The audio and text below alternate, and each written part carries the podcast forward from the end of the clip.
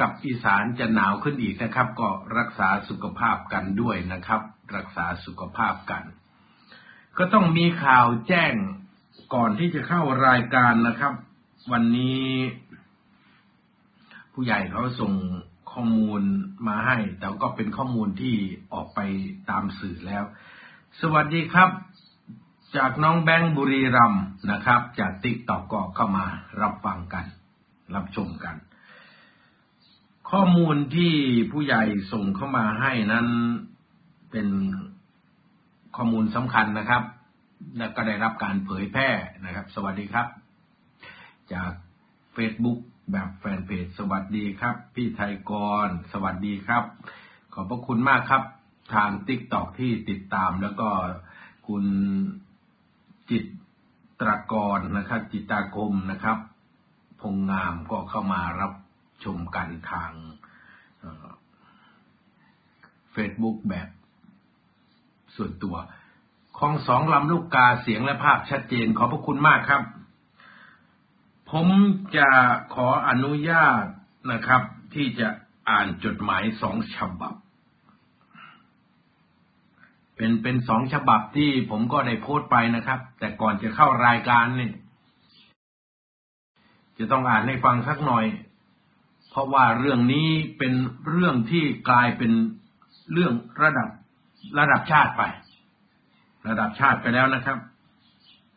เท้าความนิดนึงก่อนเข้ารายการอีกประมาณสักสี่นาที มันมีคดีฟ้องร้องกันเกิดขึ้นระหว่างอดีตผู้จัดการสหกรณ์ครูจังหวัดขอนแก่น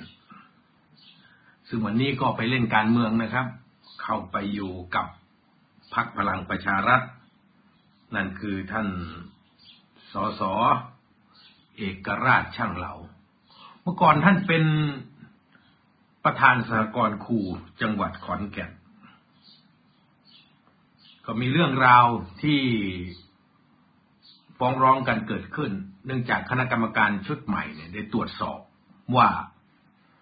มีการยักยอกเอาเงินสหกรณ์ไปก่อนแรกก็ ประมาณสักสี่ร้อยกว่าล้าน และกำลังตรวจสอบอีก เพราะมันมีข่าวลือกันว่า มีเงินเนี่ยประธานดูครับมีเงินเนี่ย หายออกไปจากบัญชีของสากลเนี่ย เป็นพันล้านนะครับ แต่ว่าก่อนแรกที่ตรวจสอบกันก็คือสี่ร้อยกว่าล้าน ก็เรื่องก็ดำเนินการแจ้งความกันไปตามขั้นตอนแล้วก็เข้าสู่กระบวนการศาลหลังจากนั้น ก็มีการขึ้นพิจารณาคดี ขึ้นพิจารณาคดีกัน ก็ผู้ถูกฟ้องในสี่คนนะครับหนึ่งในนั้นก็เป็นสสพักพลังประชารัฐนะครับสสเอกราชช่างเหลาในระบบบัญชีรายชื่อ ท่านทั้งหลายครับ เรื่องก็มีอยู่ว่าสสเอกราชช่างเหลานั้นท่านไปรับสารภาพในคดียักยอกทรัพย์ ซึ่งเป็นคดีที่ยอมความกันได้ รับสารภาพในขั้นสืบพยานในศาลนะครับ ก็เพราะท่านถูกฟ้องเนี่ยท่านเลยรับสารภาพ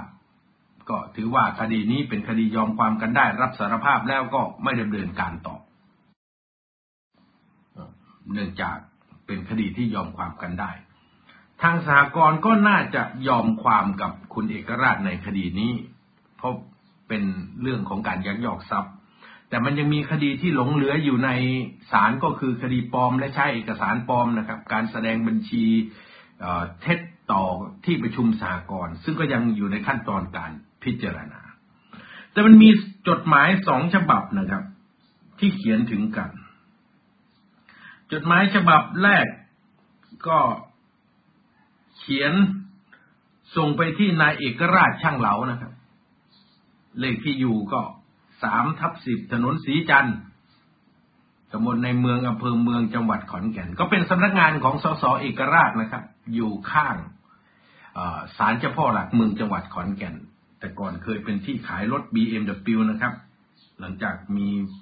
เรื่องของวิกฤตเศรษฐกิจเกิดขึ้นอะไรก็มีการขายทอดตลาด แล้วท่านสสเอกราชก็ไปซื้อที่ดินบริเวณนั้นมา แล้วก็ทำเป็นสำนักงาน ทั้งเป็นสำนักงานสสทั้งเป็นที่ประสานงานของสโมสรฟุตบอลด้วย ซึ่งที่ประสานงานของสโมสรฟุตบอลขอนแก่นยูไนเต็ดก็มีสองที่นะครับ ทั้งที่ตรงข้างศาลเจ้าพ่อหลักเมือง และที่ถนนราชพฤกษ์ด้านข้างนะครับ ด้านข้างของมหาวิทยาลัยขอนแก่น นี่อธิบายให้ท่านทั้งหลายฟังนะครับ ถ้าท่านทั้งหลายเคยมาขอนแก่นจะรู้ จดหมายฉบับนี้เขียน เดี๋ยวผมอ่านนะครับ เรียนท่านสอสอเอกราชศึกครั้งนี้ใหญ่หลวงนักนี่ผมว่าจะเข้าอีรอบเดียวกับสอสอเอ แล้วก็ทับศีละ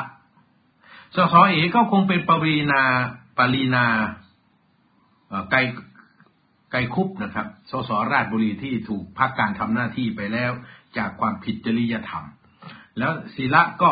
คงจะเป็นศีละเจนจาค่านะครับ ที่ศาลรัฐธรรมนูญได้ตัดสินให้พ้นจากการเป็นสสเขาบอกว่าศึกครั้งนี้ใหญ่หลวงนัก ผมว่าจะเข้าอีหลอบเดียวกับสสเอศิละและคนอื่นๆอีกแน่นอน ไม่ว่าจะเป็นกลุ่มผู้ร้อง สภา ฝ่ายค้าน และสสในพลังประชารัฐเอง ที่พร้อมจะเล่นงานท่าน มาจากทุกสารทิศ ทั้งทางลับและทางแจ้ง พวกเราก็ยอมรับว่าวางแผนผิดที่ให้ท่านยอมรับสภาพนี้และยอมรับสารภาพในศาล เพราะนั่นถือว่าเป็นความผิดที่ปรากฏชัดแจ้ง หมดประตูสู้จริงๆ ผมว่าท่านตัดสินใจลาออกจะดีกว่าไหม เพราะถ้าถูกตัดสิทธิทางจริยธรรมนักการเมือง ต้องว่างเว้นเล่นการเมืองไปถึงยี่สิบปี ไม่เป็นผลดีแน่นอน ก็แล้วแต่ท่านนะ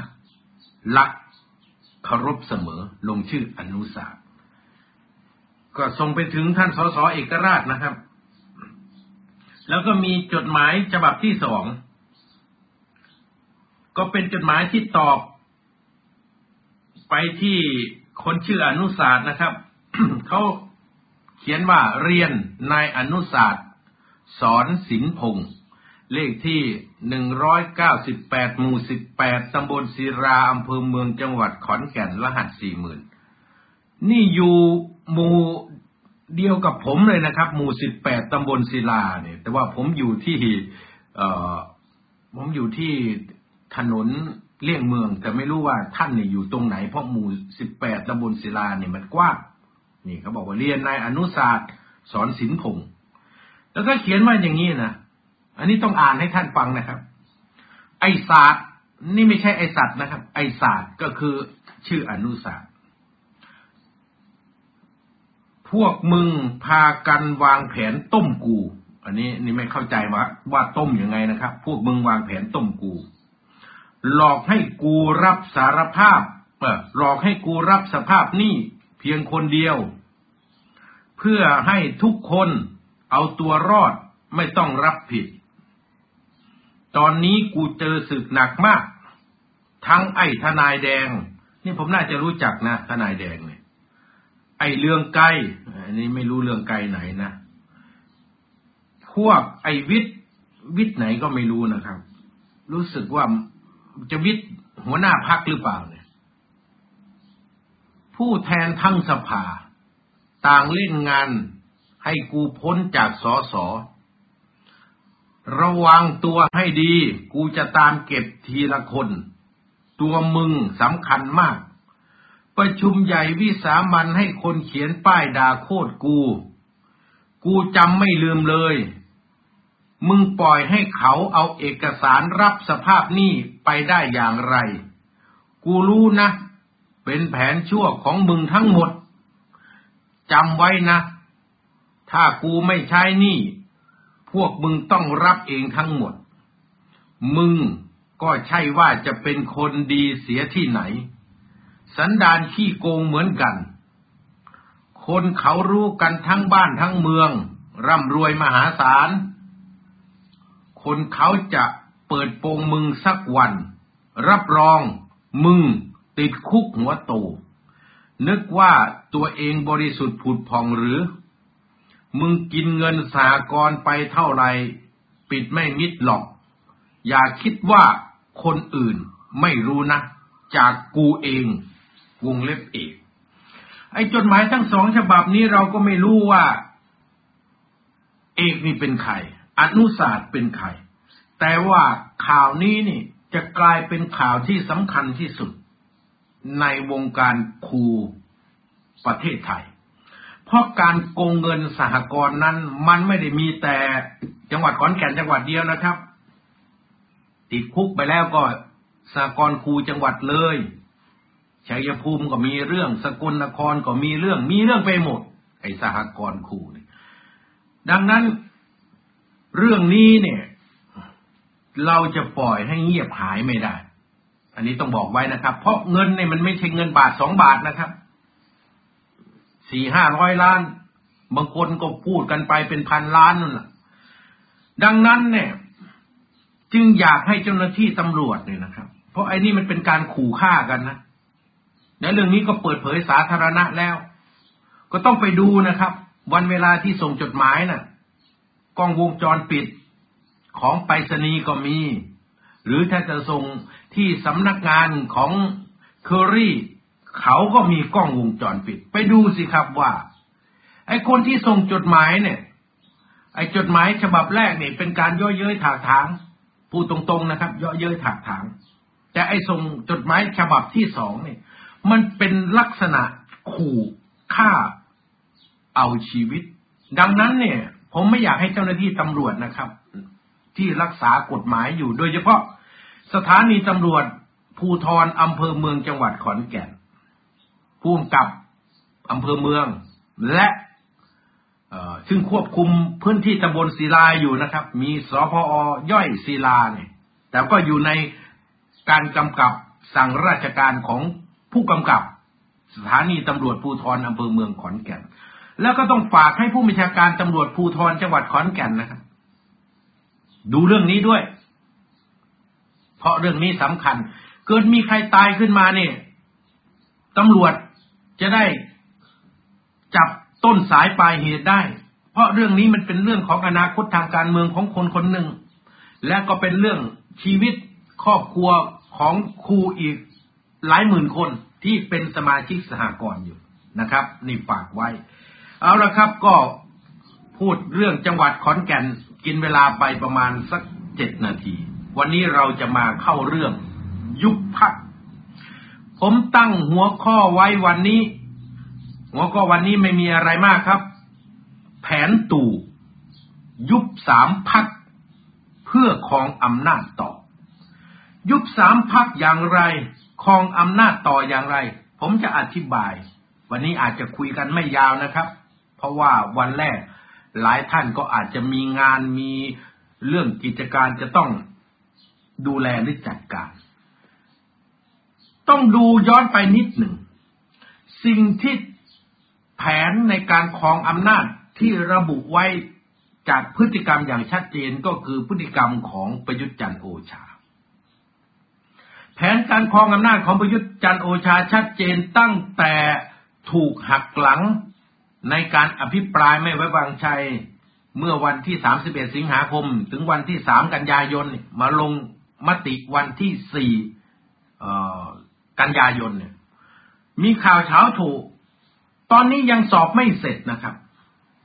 ซึ่งผมก็ถูกเรียกไปสอบแล้ว เลขาธิการสภาผู้แทนราษฎรก็เรียกผมไปสอบนะครับ ท่านเลขาธิการคุณผู้หญิงเนี่ยนะครับ ท่านก็เรียกผมไปสอบเป็นคณะ และผมก็ถูกเรียกไปสอบในกรณีนี้ ก็คือกรณี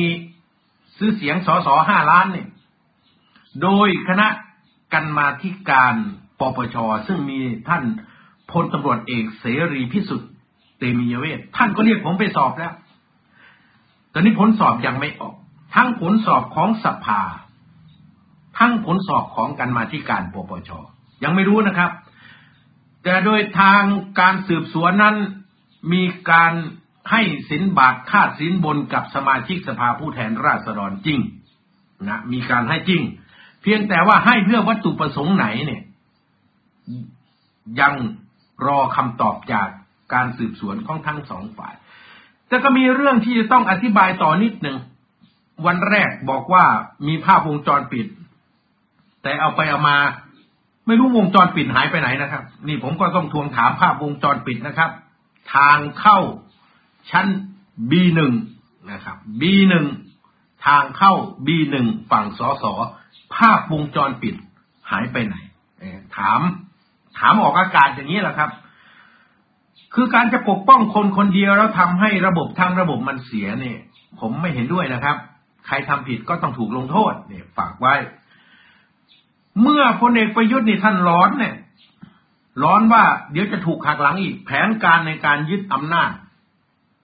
ทางการเมืองของท่านก็เริ่มขึ้น ไม่ไว้ใจใครหนึ่งท่านต้องการจะยึดพักพลังประชารัฐท่านก็ปลดธรรมนัตปลดนรมนออก หลังจากนั้นไม่นานท่านก็ให้รัฐมนตรีหกคนเนี่ย เข้าไปประชุมลับกับท่านที่ทำเนียบรัฐบาล รัฐมนตรีหกคนก็ออกจากทำเนียบรัฐบาลแล้วก็ให้ข่าวว่าจะลาออกจาก กรรมการบริหารพรรคพลังประชารัฐ แล้วก็ให้มีการเลือกตั้งคณะกรรมการบริหารพรรคชุดใหม่ เพื่อจะเขี่ยธรรมนัตออกจากการเป็นเลขา คือท่านต้องการจะยึดพรรคพูดตรงๆ ประยุทธ์ต้องการจะได้พักพลังประชารัฐเป็นของตัวเอง และกลุ่มที่เดินเกมให้กับพลเอกประยุทธ์ก็แสดงชัดเจนครับ ไม่ว่าจะเป็นเครือข่ายโซเชียลทีวีท็อปนิวส์นะครับ ทั้งท็อปนิวส์ออนไลน์ก็ออกมาถล่มธรรมนัต ออกมาถล่มประวิตร ทั้งดร.เสรี วงษ์มณฑานะครับ หัวหน้าฝ่ายประชาสัมพันธ์ของรัฐบาลนี่ก็ออกมาถล่มอย่างชัดเจน คนเหล่านี้เป็น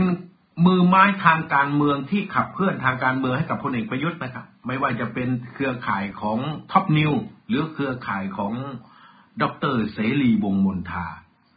ถัดมาก็มีเครือข่ายของคุณหมอวรงพักไทยพักดี แล้วก็เครือข่ายของนักเคลื่อนไหวทางการเมืองปีกที่เคยสนับสนุนกปปสเขาก็เคลื่อนไหวเพื่อที่จะกดดันให้เปลี่ยนเลขาธิการพักพลังประชารัฐ แต่พอรัฐมนตรีหกคนนี่ออกจากทำเนียบรัฐบาลแล้วก็ส่งตัวแทนมาพูดคุยกับพลเอกประวิตยก็ไม่ประสบความสำเร็จอย่างที่ท่าบพลเอกประวิตยไม่ยอม แล้วก็บอกว่าพวกมึงรุมกู แล้วสุดท้ายก็สู้กัน และก็ไม่มีรัฐมนตรีหรือกรรมการบริหารพักพลังประชารัฐคนใดลาออกนี่เกมที่หนึ่งพลเอกประยุทธ์แพ้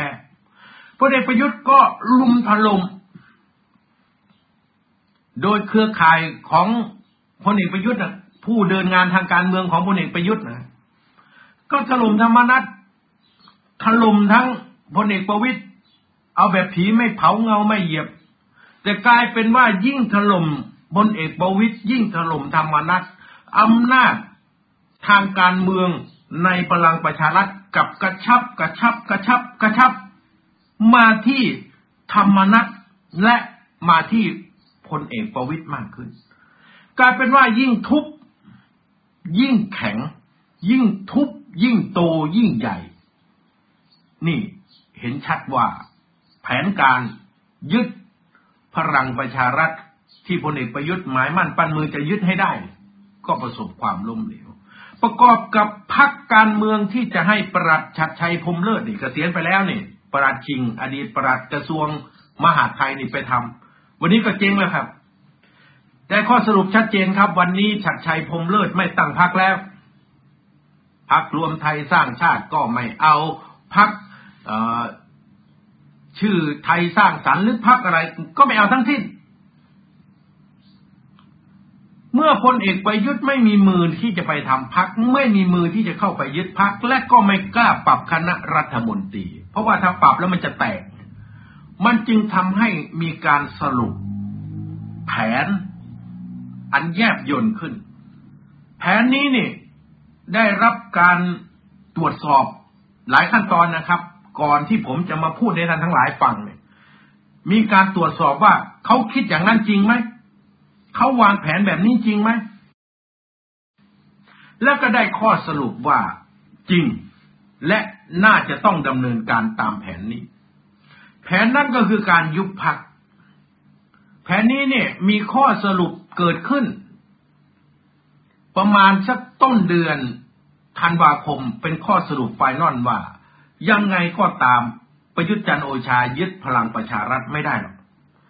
เครือข่ายทางการเมืองที่เคยหนุนพลเอกประยุทธ์ให้ยึดพักพลังประชารัฐก็แปรเปลี่ยนไป ทุกคนเข้าไปร่วมอยู่และช่วยพักคุณหมอวรงก็คือพักไทยพักดีนะครับ ทั้งเครือข่ายเกือบทั้งหมดนะครับ ท่านไปไล่ดู กลุ่มเคลื่อนไหวที่เคยสนับสนุนพลเอกประยุทธ์ ทั้งทางโซเชียลทั้งการเคลื่อนไหวในเชิงเชิงลึกนะครับ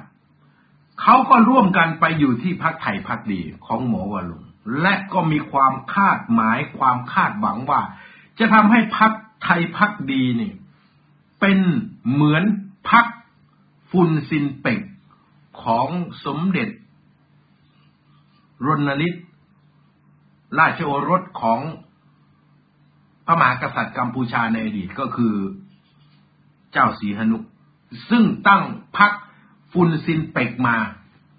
และบอกว่าถ้าใครเลือก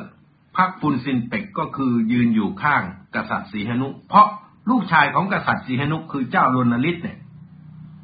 มาเป็นหัวหน้าพรรคฟุนซินเป็ก เรียกว่าพรรคเจ้า ส่วนพรรคประชาชนกัมพูชาน่ะ ซึ่งฮุนเซนแต่ก่อนยังไม่เป็นสมเด็จนะ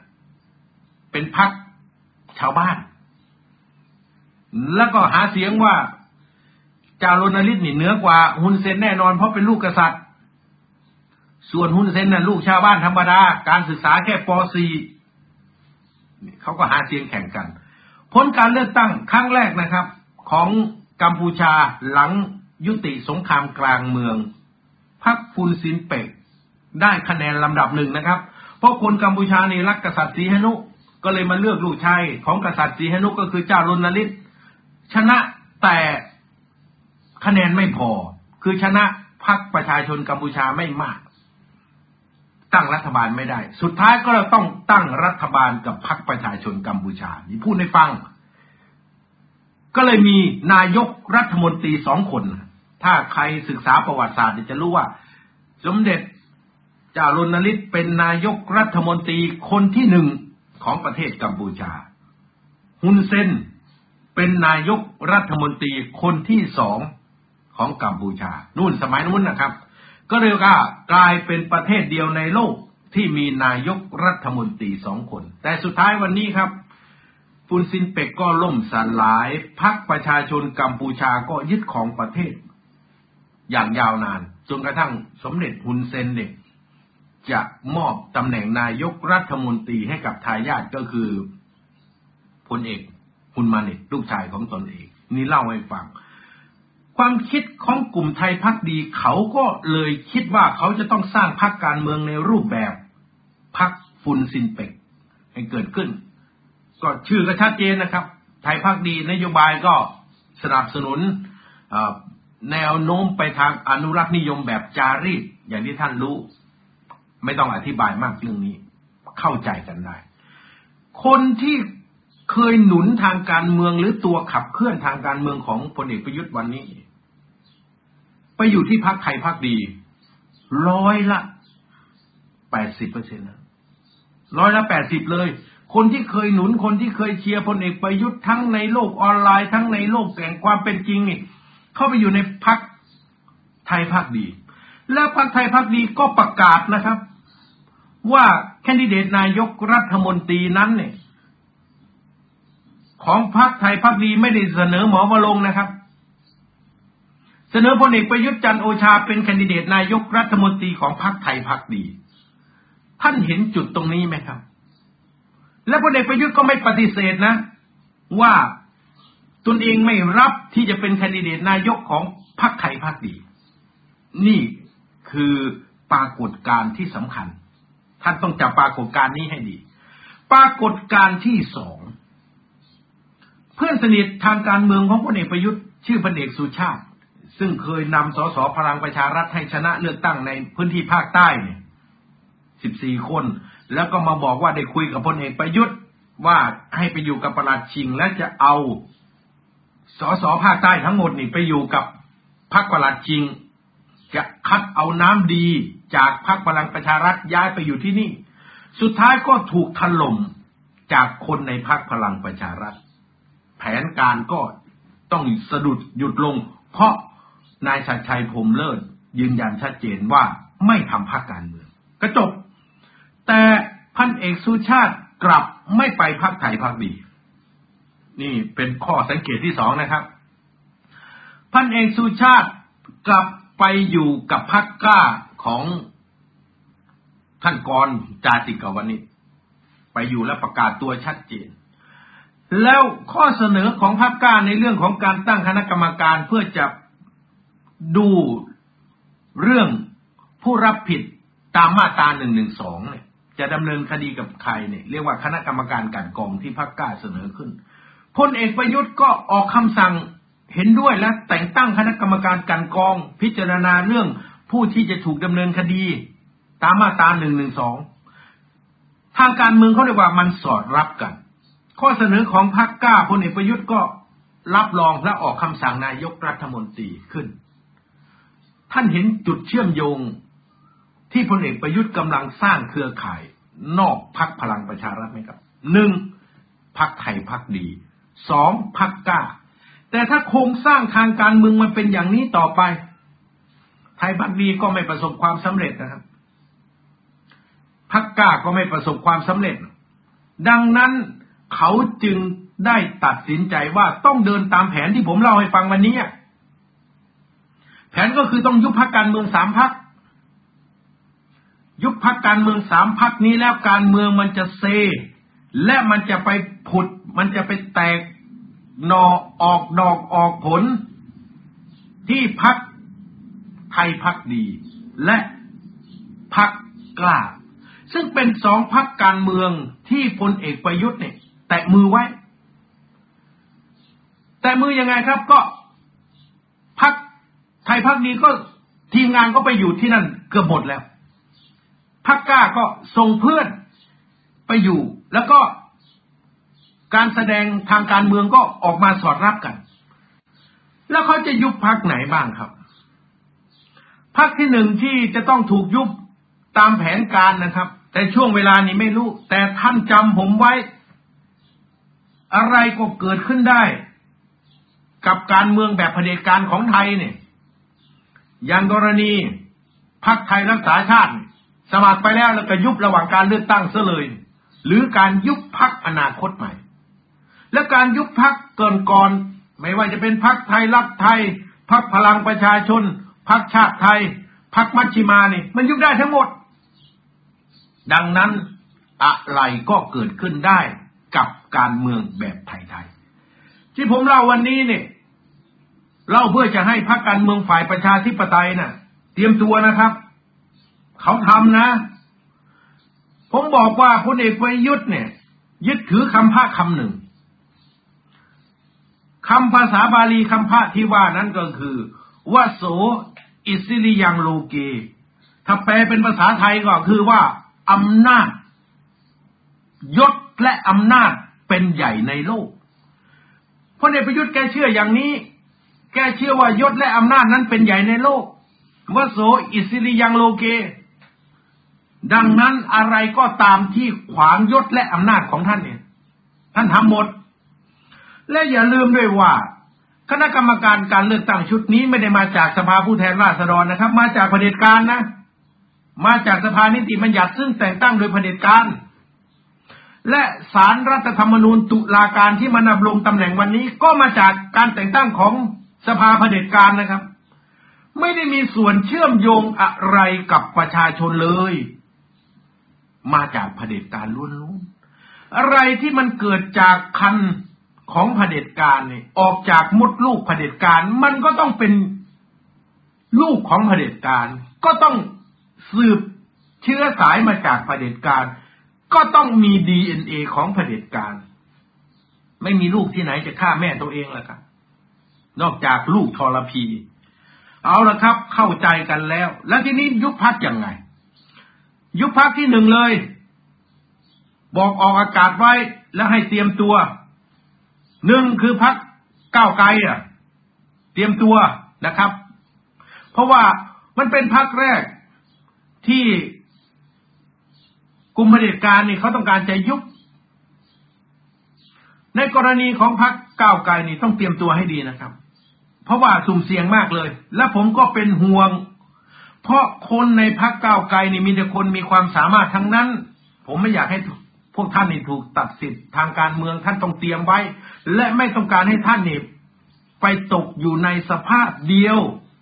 กับผู้สมัครสสของพรรคไทยรักษาชาติ นี่ต้องบอกกันไว้ด้วยความเป็นห่วง เป็นห่วงจริง ๆ เขาจะยกจากกรณีคำวินิจฉัยของสารรัฐธรรมนูญในวันที่ 10 พฤศจิกายน ที่วินิจฉัยกรณีของทนายอานนท์นำพา ไม้ระยองและก็ลุงปนัสยา เรื่องการแถลงการปฏิรูป สถาบันพระมหากษัตริย์สิบข้อ ซึ่งสารรัฐธรรมนูญนี่ วินิจฉัยไว้ว่าเรื่องนั้นไม่ใช่การปฏิรูป แต่เป็นการล้มล้าง และในข้อนั้นเนี่ยมันมีเรื่องของมาตราหนึ่งหนึ่งสองดังนั้นพฤติกรรมพฤติกรรมของใครก็ตามนะครับ สามารถที่จะตีขุมตีความไปได้ ทั้งที่มันไม่จริงเลย แต่ว่าก็โยนได้ เอาสีไปทาได้ เอาฐานดำไปทาได้ ตรงนี้ต้องระวัง และจากจุดนี้นะครับ มีการร้องไปหลายครั้งแล้ว ซึ่งคนร้องเนี่ยก็เป็นคนที่ร้องให้มีการวินิจฉัยเรื่องนี้แหละครับ เรื่องไม่ใช่การปฏิรูป เป็นการล้มล้าง ทนายนัทพรโตประยุนเขาก็ร้องยุบพักของก้าวไกลท่านต้องเห็นเครือข่ายได้เห็นตัวเล่นแล้วท่านจะรู้ มันมันเหมือนกับวงดนตรีออเคสตรานะครับ มี conductor อยู่หนึ่งคน conductor ก็แกว่งไม้เล็กๆกลับไป เหมือนไม้ตะเกียบ เวลาจะให้ใครเล่นก็ ชี้ไปคนนั้น ชี้ไม้ไป ไวโอลินก็สี ชี้ไม้ไปเชลโลก็เล่น ชี้ไม้ไปกลองก็บรรเลง ชี้ไม้ไป ก็ทรัมเป็ตก็เป่า เป็นการเล่นสอดคล้องต้องกัน ซึ่งผมก็ยังหาไม่เห็นนะครับ ตอนนี้ว่าใครเป็น conductor วงดนตรีออร์เคสตราวงนี้ ยังไม่เห็นยังไม่รู้ ถึงรู้ก็พูดไม่ได้ ท่านทั้งหลายครับ นี่คือกรณีพรรคก้าวไกล แล้วเขาก็จะกำลังเดินไปครับ timing ของการยุบเนี่ยเดี๋ยวผมจะอธิบาย ให้ฟังว่าเขาจะยุบกันตอนไหน จะโหดร้ายกันขนาดไหน แล้วมาดูพักที่สองพักเพื่อไทยพักเพื่อไทยมีการยื่นยุบพักไปแล้วสองกรณีนะครับหนึ่งกรณี แต่ว่าหนึ่งเคสสองกรณี อะ พูดให้มันชัดเจน เคสที่หนึ่งมีการทำเรื่องไปที่คณะกรรมการการเลือกตั้งจากกรณีของจดหมาย จากอดีตนายกรัฐมนตรีทักษิณชินวัตร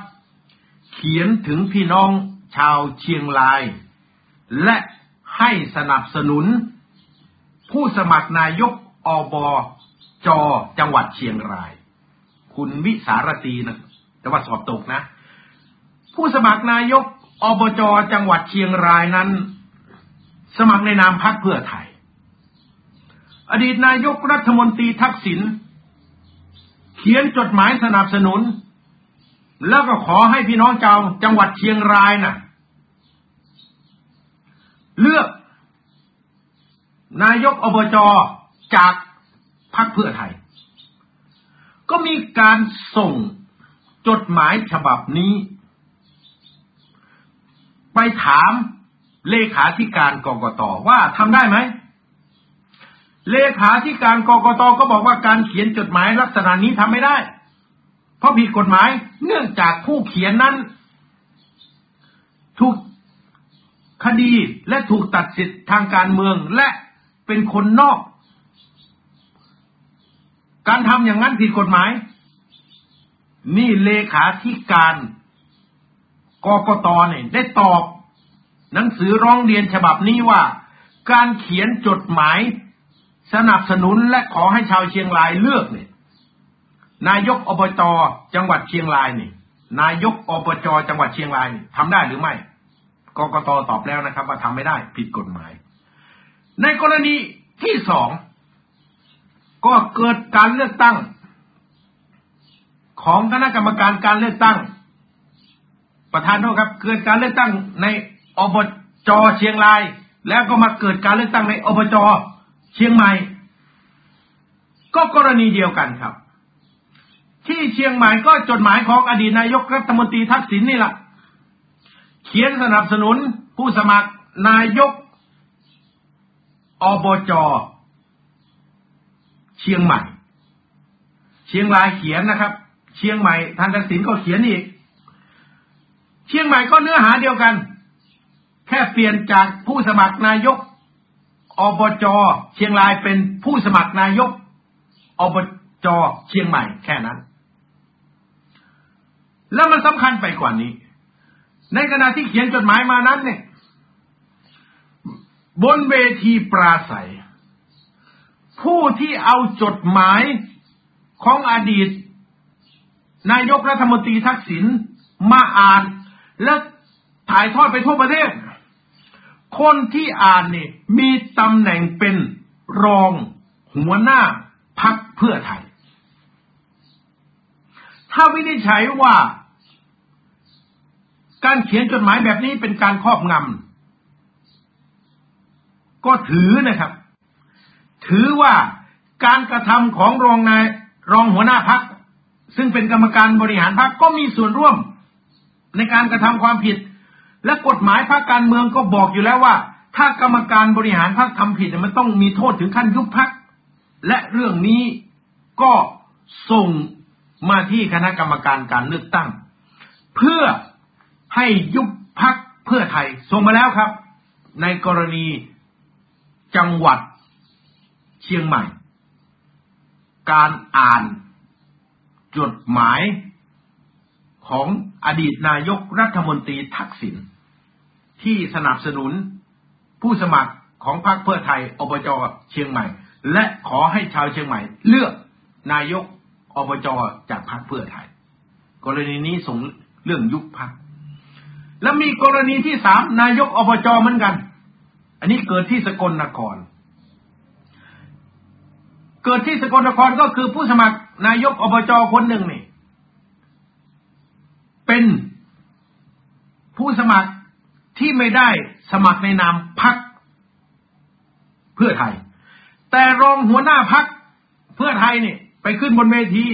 และประกาศว่านายก ผู้สมัครนายกอบจท่านนี้นี่ เป็นตัวแทนของพรรคเพื่อไทย และเป็นคนที่อดีตนายกรัฐมนตรีทักษิณนี่ไว้วางใจ เรื่องนี้เขาก็เอาไปบอกว่าเป็นเรื่องความเท็จ เพราะว่าหนึ่งผู้สมัครนายกอบจท่านนี้ไม่ได้สมัครในนามพรรคเพื่อไทย แต่รองหัวหน้าพักเพื่อไทยก็มาประกาศว่าเป็นผู้สมัครของพรรคเพื่อไทย และอดีตนายกรัฐมนตรีทักษิณก็ยืนยันสนับสนุนคนนี้ ท่านทั้งหลายเห็นไหมครับ กรณีนายกอบจจากการเลือกตั้งครั้งที่ผ่านมาสามจังหวัด เรื่องทั้งหมดก็เข้าไปสู่ การพิจารณาของคณะกรรมการการเลือกตั้ง ผู้สมัครที่สกลเนี่ย ตามทางข่าวก็คือว่าอบจกกตจังหวัดสกลนี่เขาให้ใบแดงกกตใหญ่ก็ให้ใบแดง ย้อนกลับมาทบทวนที่กกตจังหวัดก็แดงอีกยืนยันแดง แต่ก็ยังไม่ประกาศนะครับ ยังไม่รู้ว่าจะเดินเกมกันอยังไงตอนนี้ แต่ถ้าเป็นแดงก็เป็นการหลอกลวง หลอกลวงก็ถูกกระทำด้วยรองหัวหน้าพัก มันก็เข้าไปสู่วังวนของสามกรณีจากการเลือกตั้ง นายกอบจทั้งเชียงราย ทั้งเชียงใหม่ ทั้งสกลนคร นี่ต้องเล่าให้ท่านฟังก่อน แต่ผลตัดสินยังไม่มีนะครับ นี่เล่าให้ฟังว่าเขาจะใช้กรณีนี้ ส่วนกรณีใหม่ล่าสุด จากคำสัมภาษณ์ของพลเอกพันลบปิ่นมณีที่ปรึกษาพักบอกว่าคนที่สั่งปลดตัวเองนั่นคืออดีตนายกทักษิณซึ่งอดีตนายกทักษิณไม่ได้เป็นกรรมการบริหารพรรคเพื่อไทยนะครับ แล้วก็อยู่ที่ต่างประเทศอยู่ที่ดูไบนู่นแต่คำสัมภาษณ์นี้เนี่ยมันออกจากปากที่ปรึกษาพรรคก็คือ พลเอกพันลบปิ่นมณี แล้ววันนี้ท่านก็ถูกปลดแล้วท่านก็มาให้สัมภาษณ์สื่อมวลชนสองสองฉบับแล้ว แล้วท่านก็บอกว่าหัวหน้าพรรคคนปัจจุบันเนี่ย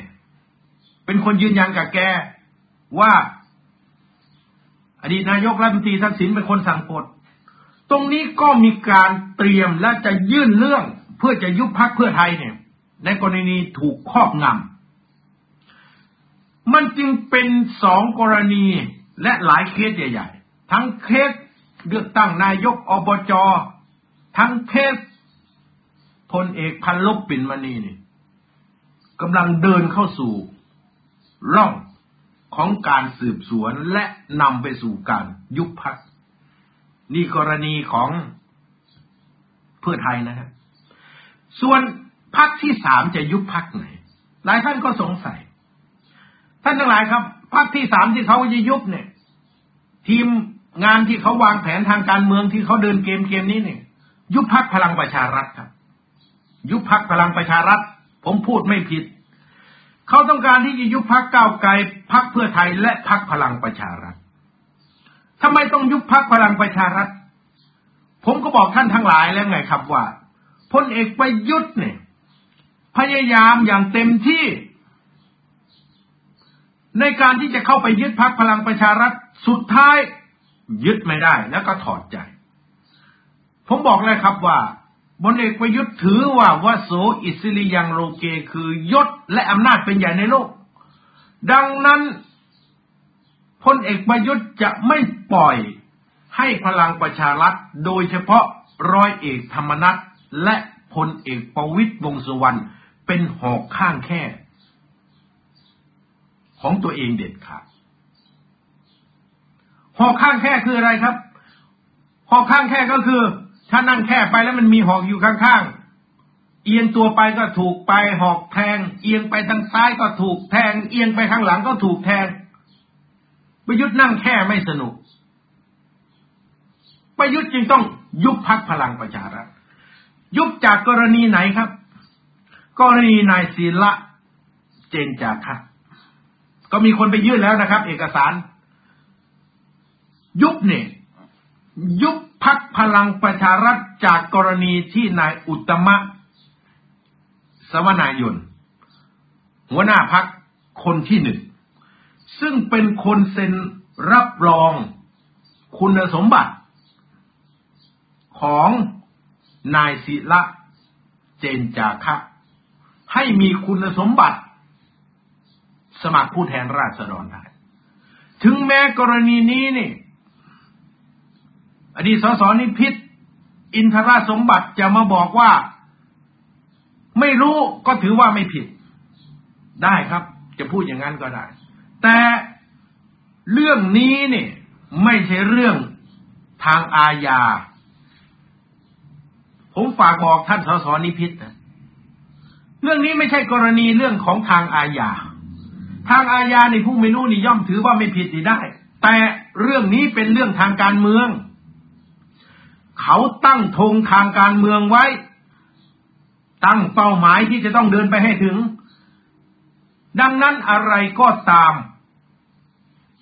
ที่จะทำให้เป้าหมายทางการเมืองสำเร็จ เขาทำทั้งนั้นแหละครับ บอกไว้เลยทำไมต้องยุบ พักพลังประชารัฐ เพราะเขาต้องการให้สสจากพักพลังประชารัฐ แตกไงครับ ยุบพักพลังประชารัฐสสที่อยู่ในพรรคพลังประชารัฐก็ต้องแตกแตกอะไรเกิดขึ้นครับ การสอน ซื้อสอสอก็จะเกิดขึ้น เนี่ย และพรรคพลังประพรรคพลังประชารัฐนี่อาจจะต้องถูกยุบก่อนพรรคก้าวไกลกับพรรคเพื่อไทยนะครับ เพราะเขาต้องการจะซื้อสอสอแต่กรณีพรรคก้าวไกลกับพรรคเพื่อไทยนะ่ะเขาต้องการจะยุบให้เหมือนกับยุบพักไทยรักษาชาติคือยุบในระหว่างที่มีการสมัครรับเลือกตั้งไปเรียบร้อยแล้วพูดง่ายๆก็คือทำลายทั้งก้าวไกลทำลายทั้งเพื่อไทย ไอ้ที่ฝันว่าจะแลนสไลด์เนี่ยเขาก็จะไม่ให้แลนสไลด์ แต่ต้องยุบพักพลังประชารัฐด้วย ในทางจิตวิทยาทางการเมืองก็ให้เกิดความเท่าเทียมกันเลยครับ ก้าวไกลก็ถูกยุบแล้วเนี่ยเออไม่ใช่ครับ พลังประชารัฐก็ถูกยุบแล้วเนี่ยยุบก้าวไกลอีก ยุบเพื่อไทยอีกมันก็เป็นธรรมไงครับ แต่ต้องยุบพลังประชารัฐก่อน ต้องยุบก่อน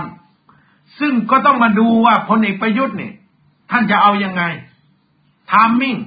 จะยุบประมาณช่วงเดือน กรกฎาจะวุดบิดไปไหม ส่วนกรณีเป็นนายกแปดปี ซึ่งตอนนี้เขากำลังวิ่งกันอยู่ ว่าให้นับคุณสมบัติของพลเอกประยุทธ์เนี่ยตั้งแต่วันที่เก้ามิถุนายน หรือจะรอให้สารรัฐธรรมนูญวินิจฉัยเรื่องนี้ก่อน ค่อยยุบพักพลังประชารัฐให้พลังประชารัฐมันแตก พอแตกก็จะกว้านเอาสอสอเข้ามา มาสังกัดที่ไหนครับ ก็มาสังกัดพักไทยพักดีไงเพราะประยุทธ์เป็นแคนดิเดตนายกรัฐมนตรีของพักไทยพักดี หรือว่าจะกว้านมาสนับสนุนอย่างพักกล้า ซึ่งเป็นพักแนวร่วมของพลเอกประยุทธ์อยู่แล้วเนี่ยและอีกพักหนึ่งก็คือพักประชาธิปัตย์ซึ่งเขาจะเอาไว้ เพราะความสัมพันธ์อันดีระหว่าง พักประชาธิปัตย์กับพลเอกประยุทธ์มีมาก อันนี้ยอมรับนะครับ มีมีเยอะ ประชาธิปัตย์จะไม่ค่อยแฮปปี้กับแกนนำพักพลังประชารัฐแบบคนละขั้วกัน แต่ตัวของพลเอกประยุทธ์นั้น ประชาธิปัตย์ยังอยู่ในลักษณะทำงานร่วมกันได้ เหมือนประวัติศาสตร์ ประชาธิปัตย์เคยทำงานกับพลเอกเปรมก็ เกาะพลเอกเปรมมา วันนี้เหมือนกัน ก็จะเกาะพลเอกประยุทธ์ต่อไป และการที่มีการยุบพักพลังประชารัฐพักที่จะได้ประโยชน์มากที่สุดพักหนึ่งก็คือพักประชาธิปัตย์ไงไม่มีคู่แข่งในพื้นที่ภาคใต้เนี่ยท่านทั้งหลายครับ นี่คือสิ่งที่มันกำลังจะเกิดขึ้น ยุบเมื่อไรทามมิ่งตอนไหน ติดตามกันอย่างใกล้ชิดครับ แต่การยุบสามพักนี้ก็เพื่อให้เกิดการทลายเครือข่ายที่พลเอกประยุทธ์มองว่าเป็นอุปสรรคขัดขวางการครองอำนาจต่อไปของตนเอง นั่นคือเครือข่ายของก้าวไก่เครือข่ายของเพื่อไทย และเครือข่ายของพลังประชารัฐ พลังประชารัฐจะต้องถูกยุบก่อน เพื่อจะกว้านเอาสอสอหลังจากนั้นเอาความชอบธรรมจากการยุบพักพลังประชารัฐ ไปยุบพักเก่าไกลไปยุบพักเพื่อไทย แต่ว่าจะยุบในช่วงเวลาที่มีการสมัครรับเลือกตั้งไปแล้ว ดังนั้นใครก็ตามที่ฟังผมพูดวันนี้นะครับ ถ้ามันเกิดขึ้นอย่างที่ผมพูด ก็ไปเตรียมตัวกัน ถ้ามันไม่เกิดขึ้น ก็ดีไป แต่เชื่อเถอะครับ คนอย่างคนเอกประยุทธ์ทำได้ทุกอย่าง ขนาดคนมีบุญคุณ ช่วยชีวิตอย่างที่พลเอกพันลบปินมณีนี่ พูดกับผู้สื่อข่าวนี่ไอ้ตูนี่ก็ช่วยชีวิตมันไหม เล่าเหตุการณ์ในขณะที่พลเอกประยุทธ์เนี่ยถูกล้อมจากผู้ก่อการร้ายที่ช่องบก คนของพลเอกพันลบเนี่ย สมัยก่อนพลเอกพันลบมียศแค่พันตีเป็นหัวหน้าหน่วยล่าสังหารนี่ต้องฝ่าเข้าไปช่วย เพราะถูกล้อมนี่ครับ ช่วยออกมาได้แล้วมาบอกที่หลังไว้ ทิ้งทหารบาดเจ็บไว้ในบังเกอร์สองราย จะต้องฝ่าเข้าไปช่วยอีก นี่นะจิตใจของประยุทธ์เนี่ย ออกมาแล้วทำไมไม่เอาคนบาดเจ็บออกมา พอตัวเองรอดพ้นแล้วถึงบอกกับ ทีมของพลเอกพันลบว่ายังเหลือ ลูกน้องที่บาดเจ็บอยู่ในบังเกอร์สองรายต้องกลับเข้ามาช่วยใหม่ นี่พลเอกประยุทธ์เอาตัวเองรอดก่อน ลักษณะนิสัยนะครับ เหมือนเราบุกเข้าไปเนี่ย ไปช่วยแทนที่จะบอกว่ามีคนบาดเจ็บอีกสองคนนะเอาออกมาพร้อมกันกลายเป็นว่าตัวเองรอดก่อนพอตัวเองรอดเสร็จแล้ว ค่อยมาบอกทีหลังว่า ยังเหลืออีกสองคนนะบาดเจ็บต้องเข้าไปช่วยอีกรอบหนึ่ง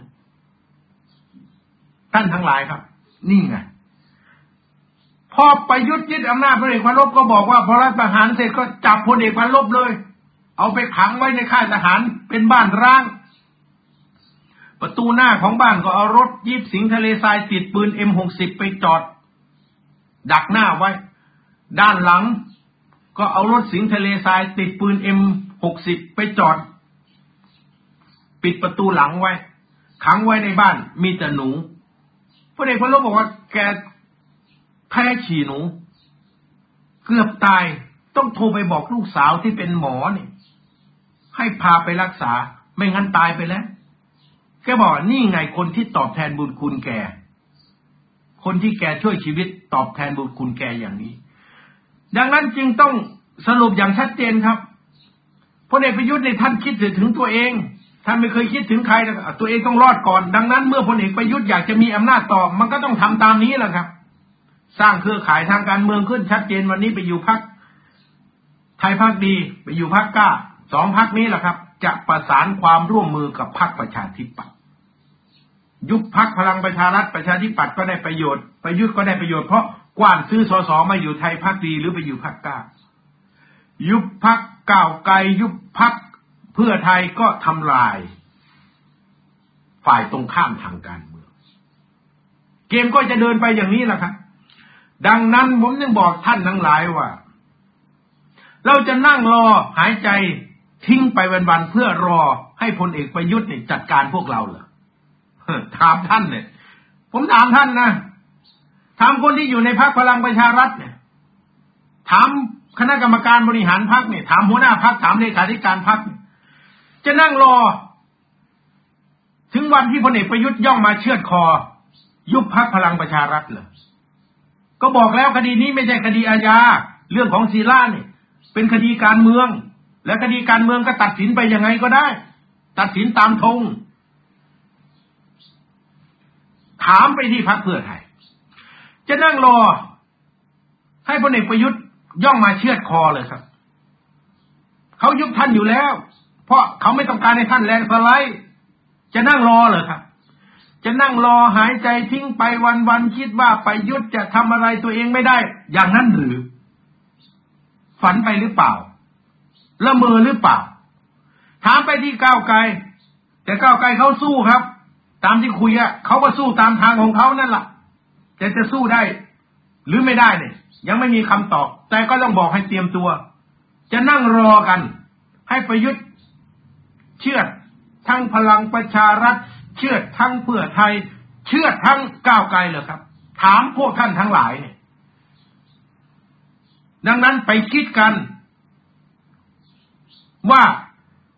ไอ้คนที่มันเป็นอุปสรรคต่อการเปลี่ยนแปลงชาติบ้านเมืองเนี่ยชื่อประยุทธ์จันโอชาเนี่ยจะปล่อยไว้ทำไมนี่แหละคือเรื่องที่ผมจะต้องฝากให้ทุกท่านเนี่ย ที่กำลังจะถูกเชือดคอเนี่ย ไปคิด